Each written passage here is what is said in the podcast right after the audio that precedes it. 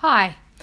This fall, I was invited to Ohio uh, to talk to the American traditional hooking artists, and I gave a speech, and and um, I'm going to give it to you now. I just wanted to record that speech and give um, the people in this course, and maybe we'll post it somewhere else too, where other people can listen to it. But here it is. Um, first, uh, the first thing I did was I thanked my husband who came with me and Katie Allman who invited me to Ohio.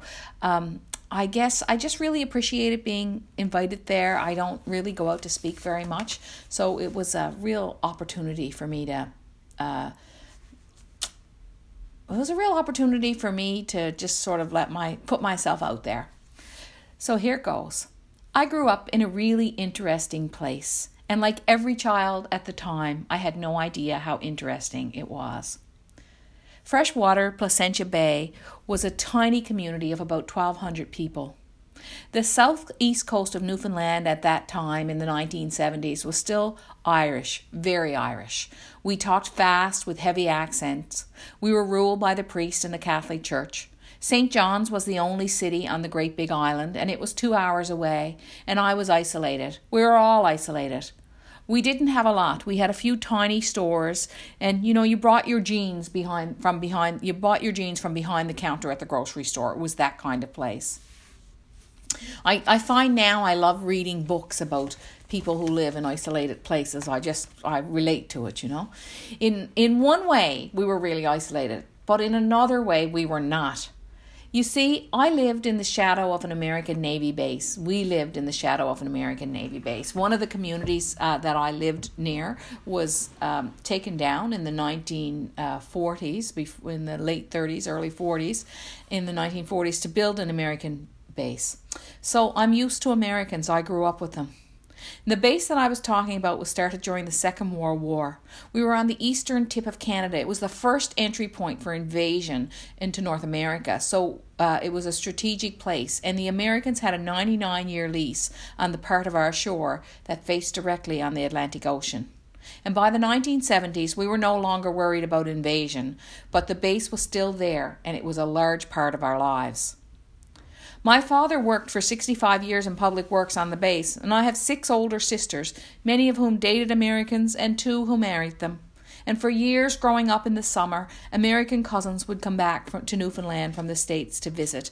And we would have so much fun seeing, you know, coming back. And my next door neighbor used to go visit her daughter, and she would bring me back rice roni. And I was so oh, intrigued and excited by everything American. You see, we were culturally isolated on one level in Newfoundland, but the base constantly reminded us that there was a big, broad world out there. And if I could find one way to describe it, I would say, as a child, that Americans looked shiny to me. I liked your candy bars and the way women wore fingernail polish and the fact that you had actually been somewhere besides Placentia Bay. It was so intriguing. You were exotic. Um, I remember, this is what my visual memory is like. I can still remember the shade of the fingernail polish of a woman who sat in front of us in church on Saturday evening and the way she had her fingers spread out and, and, and the lacquer. I mean, that's just my visual memory is like that. I loved it that you had interesting names, that you weren't all Smiths and Murphys, and that you had shades to your skin because where I lived, everybody, it seemed, was pale with freckles. And when I was not busy uh, watching you, because I did, I watched the Americans on the base like they were in a zoo. I was busy watching my sisters getting ready to go down to dances with Navy men. I have great stories about that, seeing young American boys jump over the fence and run down the hill as my father was running down the stairs yelling. And that's a true story. I've never seen a kid get out of town so quick. Like he just jumped over like a three railing fence, just like a horse he was, and down over the hill my sister had accidentally uh, stayed up all night with him. and uh, my father was just crazy. So it was not just my childhood that shaped me, but the fact that I was watching it even as it was taking place. And I'm here to tell you that all that observing and all that watching is what makes me an artist. It is what makes me hook rugs the way that I do. I was an artist when I was a child. I I was an artist when I was a was a child. I just probably I didn't really know it. It's just that in rural Newfoundland, we'd never heard of that. Being an artist was not a possibility. It was just something that, you know, I don't know. It happened on Bewitched. It just didn't happen in in my life. Um, but the real reason that I was an artist when I was a kid is because I was watching so carefully. I'm an observer, and that's what ob- observers do. And all that watching is really, again, what makes me an artist. And it's the critical thing for every artist. We're all like that. We notice everything, we're like detectives. Our job is to take it in, to take note, to remember, and to translate it, I guess, in some way. I watch the Americans on the base, I watch what they wore, and I can, you know, I like I said, I can I was so fascinated with everything that that was going on around me. But I also watched the the beach, you know, like I I watched I saw everything that I could take in. I also watched what was going on in my own house. Like my mother and all the mothers around me, they never wore nail lacquer like the woman in church, you know. They gutted fish in kitchen sinks. So I was watching that too. Um, I can still see Cod's eyes staring up from me um, in a pot of my mother's cod's head stew because that was a it was a special dish that we would have you know maybe twice a month. I watched the women around me my sisters dressing for the base my mother walking down the hill the hill to Bingo, and I watched the waves that washed up on the shore, and I remember the color of the rocks. You could call it observation, because observation is what's critical to you as an artist. It's what you do as a craftsperson. It mu- you must be able to see what's around you. Listening, touching, smelling, tasting, they're all important too. They add to memory and they enhance the experience, but mostly first first you must be able to see. Not only must you be able to see, but you must be able to see it from your own perch, your own doorstep, your own perspective, because that's what's going to make it yours and that's what's going to make it unique. We have so many people looking at other people's work these days and copying that, when really what you need to be looking at is your own life. Let's say your perspective is like painting it with your own brush. Only you can see it through your eyes. And it's because I observe that I'm able to make my rugs. It's also because I'm not afraid to put my own twist on things, to show you how I see it. And that is really what interests me. I don't really care or watch how other people are doing it. I, I like to see how they're doing it, but then I like to think, okay, well, how can I make it mine? If I see something that catches my eye, I try to reimagine it rather than emulate it. Well, definitely, you know, you, you emulate it. It's not fair, but I try not to copy it, right? We are all inspired by the works of others. That's part of what an artist does. They collect art, they go to galleries, they read, they take note of what they see, including other art. Rather than copy it, though, a good artist will try to filter it through their own experience, their observations, their life, and see what comes out of it. Try not to copy. Try to imagine. The world needs more imagination. After I left Newfoundland, I moved to Nova Scotia. And Nova Scotia is a beautiful pastoral place. There are green fields, flowers, and trees, and the sea is all around you. To me, at the time, it was devastatingly different than Newfoundland. I was 60, 16 years old, and I missed my friends, my culture, and I missed that harsh, rocky geography, that terrible geog- that terrible beauty that is Newfoundland. I was just sad though later, as an adult, I settled in Nova Scotia, not far from where my parents first moved. I built my studio there, and slowly over time, it it actually began with a trunk and an armoire in my living room and a $2,000 loan from my mother and the blessing of my husband. It has grown from a trunk to a room to a studio gallery in the back of my house to a comfortable studio with seven employees in the heart of downtown. At the same time, I raise my family. Being a mother, at the same time as creating a business, was challenging. I always let my family take priority, really, and you know, in many ways. Sometimes, I guess, not in the moment. Sometimes I would say, "Hey, I'm doing this," you know, to my children. But in the overall, my family definitely had priority. I didn't travel to teach. I didn't, you know, I I worked my hours. We would close at 3 so I could be home. You know, slow growth just suited me. I loved being a mother and there were times when I was on the phone taking an order and my daughter was crying or talking that I really I just wanted to scream and run from the house. It wasn't always be easy being at home with a business and small children. I remember hooking with my son on my knee. But you all know that raising a family is one of the most interesting, creative, challenging, and rewarding things that we ever get to do in this life. It puts being an artist to shame.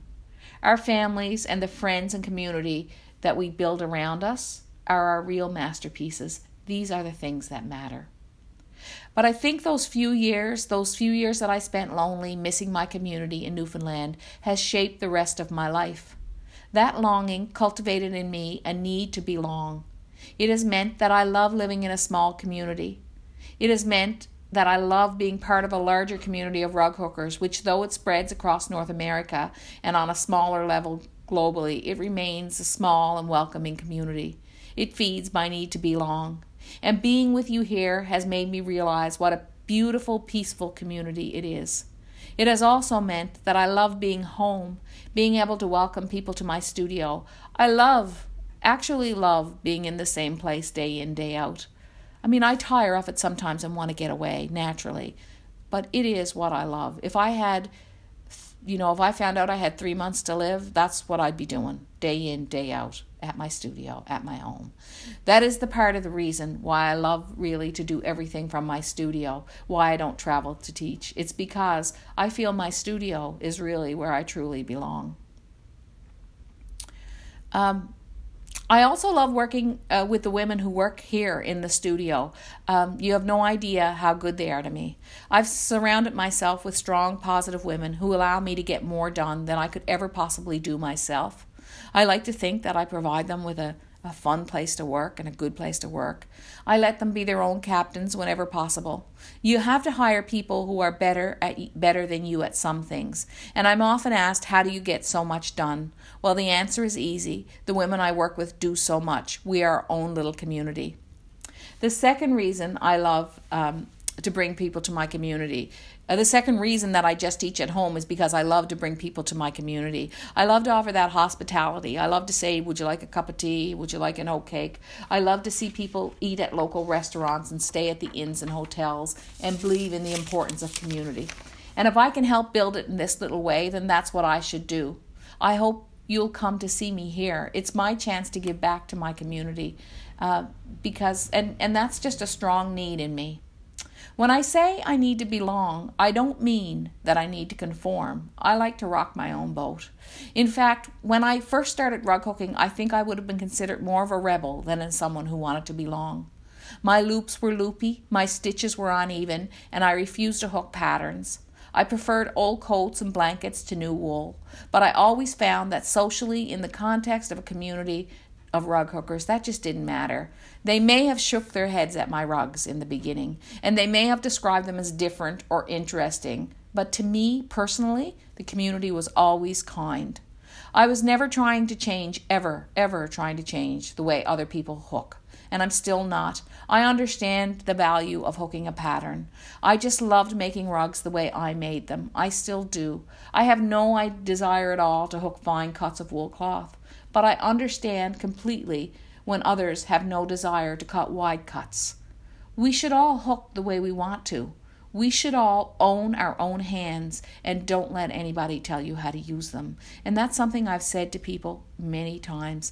Just to repeat after me own my own hands and don't let anybody tell me how to use them. Own your own hands. I could stand here and I could tell you stories about not feeling accepted or that it was hard to break through. But the truth is, you know, even if those things did happen sometimes, they don't matter. Personally, I look for the good in people and the positive, and I try to focus on that. I've gotten more support and received more kindness from the rug hooking community than I would ever have imagined possible. And I have all of you and many others to thank for that. It has been a sea of kindness, and I'm just trying to navigate those waters with thankfulness. I innately knew that it was okay to, that I hooked differently. And this is part of what made me an artist. I was just doing it for me. It was a bonus that some other people related to it. What I want to do is I want to make rugs that are beautiful and interesting. And my primary work has always been as you know, in being an artist. It's the most important thing I do. I'm always trying to explore new design ideas and I'm always looking at and playing with new materials. I'm curious. I like to experiment. I could not do this and be on the go all the time traveling the world teaching. It's just not the way I work. And when I first started hooking for about 10 years, I focused on the Newfoundland na- landscape. And I was well into my 30s before I started to see the real pastoral beauty of Nova Scotia and began making my field rugs and my tiny landscapes. It took 20 years for that landscape to settle into me and for me to be able to translate it. That's what I'm like. I'm I'm slow. I'm catching on to things sometimes like that. You know, I I I have a good idea of what I'm like, and I observe that too. That's another thing I'm always watching. I'm not just watching all of you and the landscape around me, but I think a lot about the way that I feel and the way that I act. And this is part of being an artist as well. You begin a lifetime of self discovery. Making art is really about understanding oneself. And really, when we sit to hook, what do we do but think and imagine and dream about our lives and the ones we love? And that's what I'm talking about here. It does not have to be a deep river of thought. For most of us, we hook as a pastime. It's more than that for me, honestly. But I do other things as a pastime, and I understand the beauty of it. When I hook, time just slides away. I get lost in the rhythm of the hand. I feel like when I hook rugs, I'm right with the world. I grew up with a strong foundation of faith from both my parents. We prayed every night, and I still, personally, I say my prayers every day. I believe in God, and I honestly feel that I've been given this incredible gift of being able to bring beauty into the world. And being and, and, and the gift of being able to teach people how to soothe a worried mind through handwork. The gift of creativity is disposed is, is bestowed on each of us, and every one of you have it. And the more you use it, the more you get. It's such a simple formula. What a beautiful formula. The more you use it, the more it comes. So go out and watch the world around you and get to know yourself. Observe everything and be part of everything that you can. Be curious, learn and do and embrace the world around you. And as William Blake advises, kiss the joy as it flies. And as I would tell you, create beauty every day. Just that. Go do it, and may God bless you as you do.